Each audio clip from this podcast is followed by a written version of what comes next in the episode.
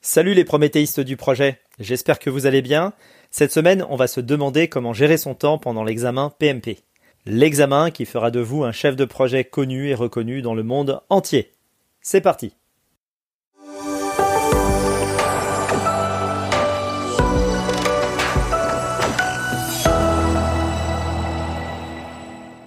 Alors l'examen PMP s'est refait une santé depuis la réforme de l'examen du 1er janvier 2021 toujours valable en 2022, 2023 et jusqu'à nouvel ordre du PMI.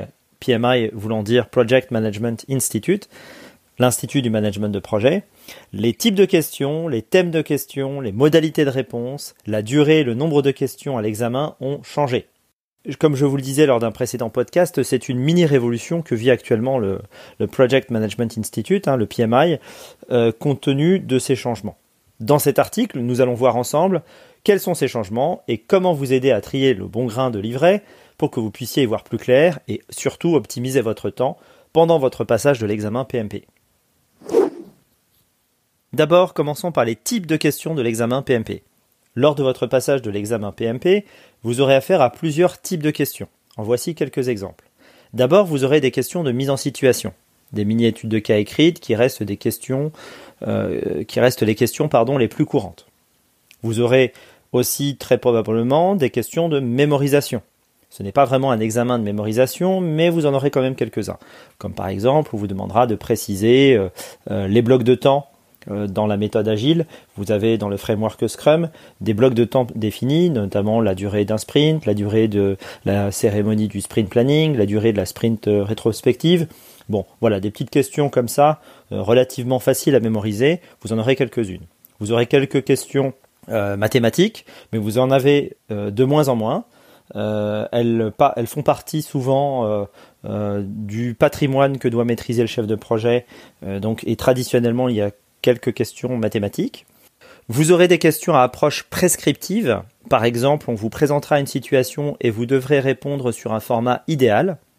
Normalement, quelle serait la meilleure démarche à adopter? Normalement, quelle devrait être l'étape la, plus logique? Normalement, que devriez-vous faire ensuite? Normalement, quelle serait la pire chose à faire dans cette situation? Bref, on va chercher à connaître euh, la meilleure conduite à tenir et vous présenter des situations dans lesquelles vous devrez choisir la meilleure conduite à tenir. ce qu'on appelle des questions à approche prescriptive. Et puis enfin, vous aurez des questions de type anti-pattern, où là, vous devrez choisir la pire des options par rapport à celles proposées. On vous dira qu'est-ce que vous ne devez surtout pas faire par rapport aux propositions euh, énoncées. Voilà, ce genre de choses. Ensuite, les thèmes de questions de l'examen PMP. Étant donné qu'il s'agit d'une certification généraliste de la gestion de projet et qu'elle vient attester de votre niveau d'expertise en la matière, vous aurez affaire à plusieurs thèmes de questions. Ces thèmes sont détaillés dans le référentiel d'évaluation du PMI. Pour le retrouver facilement, il vous suffit de taper sur un moteur de recherche comme Google Exam Content Outline, en français Grande ligne du contenu de l'examen. D'ailleurs, il existe également la version française de ce référentiel d'évaluation. Et vous y verrez, entre autres, qu'il touche aussi bien au cycle de vie euh, prédictif, adaptatif et hybride des projets. Si vous souhaitez découvrir ou redécouvrir ces thèmes, je vous invite à consulter l'article que j'ai écrit et le podcast dans lequel j'explique le contenu de cet article dans un de mes précédents podcasts disponibles sur cette chaîne. Encore une fois, c'est disponible sur mon blog à l'adresse prométhée, p r o m e du 6 t Dans cet article, vous y retrouverez le périmètre de révision officiel de l'examen PMP et mes 7 conseils pour vous aider à vous préparer au mieux compte tenu de la densité des informations à connaître pour le jour J. Ensuite, les modalités de réponse à l'examen PMP. Contrairement à l'ancien format, dorénavant, vous pourriez avoir des questions à choix multiples. N'ayez pas d'inquiétude, vous aurez une indication quantitative des réponses possibles lorsque vous devrez sélectionner plusieurs propositions.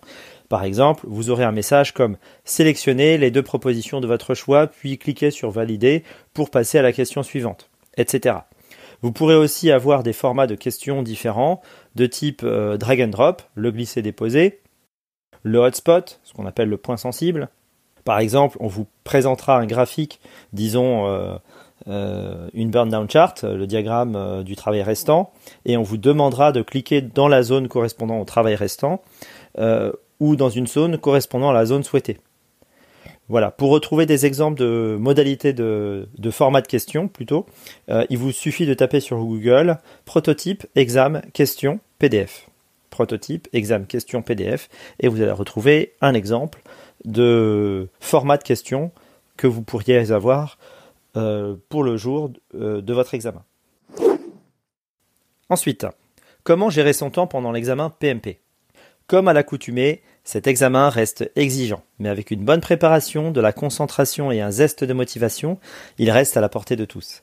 Gardez en tête que la vitesse fait partie intégrante de l'examen. Toutefois, contrairement aux années précédentes, depuis la réforme du 1er janvier 2021, toujours valable en 2022, 2023 et jusqu'à nouvel ordre du PMI, dorénavant, l'examen PMP dure 230 minutes, soit 3h50, 3h49 minutes et 59 secondes pour être plus précis, et dans ce laps de temps, vous allez devoir répondre à 180 questions. Ce qui veut dire que vous aurez 76 secondes, 1 minute et 16 secondes pour répondre à chaque question. D'où l'importance de ne pas confondre vitesse et précipitation. D'ailleurs, je vous conseille de garder un rythme d'une minute par question pour vous garder une petite marge de 16 secondes qui s'accumulera au fil du temps. Vous aurez le droit à deux pauses facultatives de 10 minutes. Après, chaque bloc de 60 questions. Vous n'êtes pas obligé de prendre ces temps de pause, bien sûr, mais je vous recommande très fortement de les prendre ne serait-ce que pour vous détendre quelques minutes. La première pause possible, donc, comme je vous le disais, interviendra après le premier bloc de 60 questions, avec un système d'effet cliquet.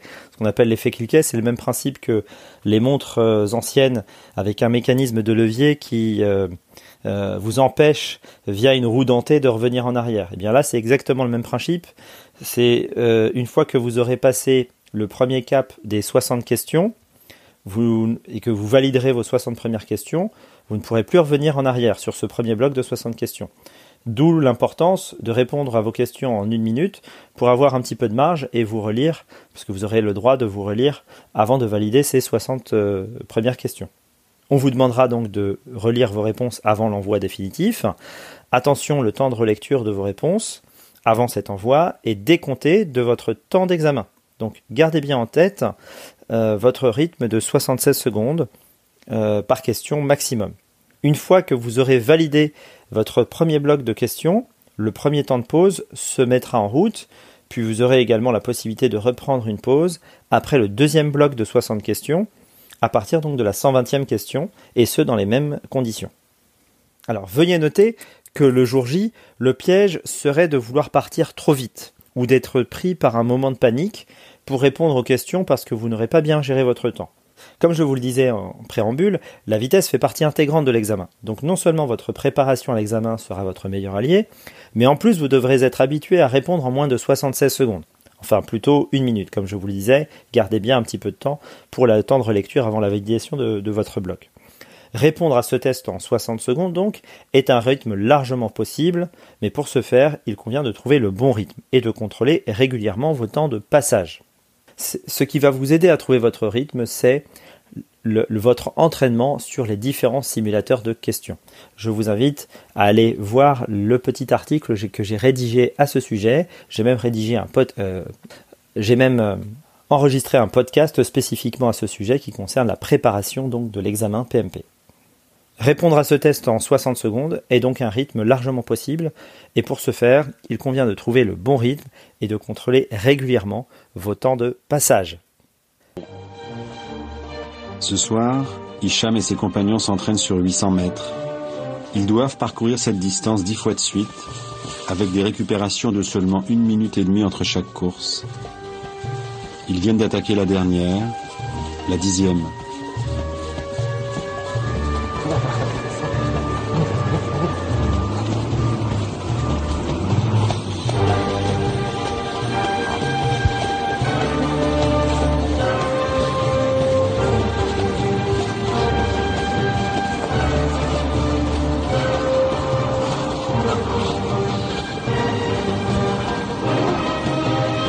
28, 29.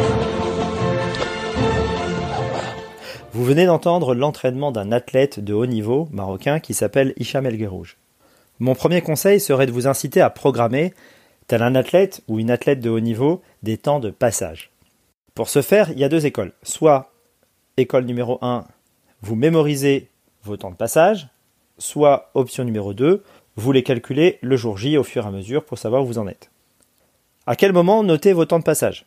Donc si vous passez l'examen en présentiel, vous serez doté d'un feutre, d'une ardoise et d'un tampon effaceur ou d'un chiffon ou d'une feuille de brouillon avec un crayon de bois et une gomme.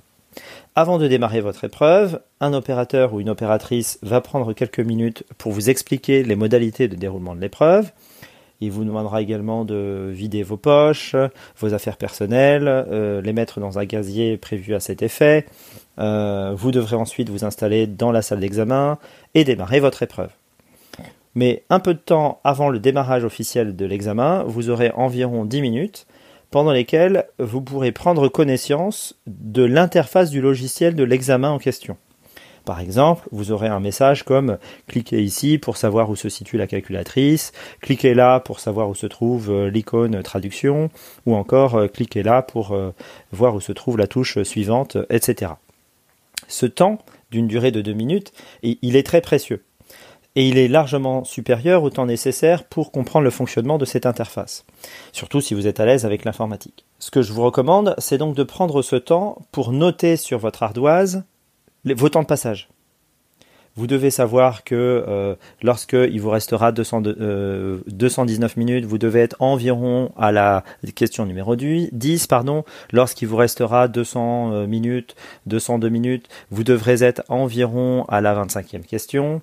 Lorsqu'il vous restera 60 minutes, 160 minutes, vous devrez être environ à la 60e question. Je vous ai fait un petit résumé de vos temps de passage directement sur mon article. N'hésitez pas à le consulter si ça vous intéresse.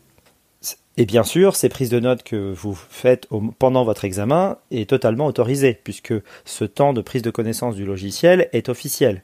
Par ailleurs, c'est vous qui décidez librement de ne pas consulter l'intégralité de vos 10 minutes pour pouvoir noter sur votre feuille de brouillon différentes choses. Certains se servent aussi de ce temps pour noter des différentes équations euh, prévues pour euh, les différents calculs. Si c'est un point qui vous intéresse, le point sur les équations, n'hésitez pas à me le dire, je vous ferai un podcast spécifiquement dédié à ce sujet. À noter, dans certains centres, vos 230 minutes s'écouleront sous la forme de compte à rebours en minutes. Parfois, dans d'autres sens, ce sera dans d'autres centres, pardon, ça sera sous la forme d'heures. Donc, il vous reste 3 heures et 30 minutes, 3 euh, heures et 10 minutes, 2 heures et 30 minutes. Ça va dépendre du centre d'examen. Vos 180 questions s'afficheront, elles, dans un ordre croissant. Question numéro 1, puis question numéro 2, puis ensuite question numéro 3, et ainsi de suite. Vous devrez donc savoir combien de temps il vous reste à tout moment, à partir d'un affichage en minutes et d'un compte à rebours décroissant.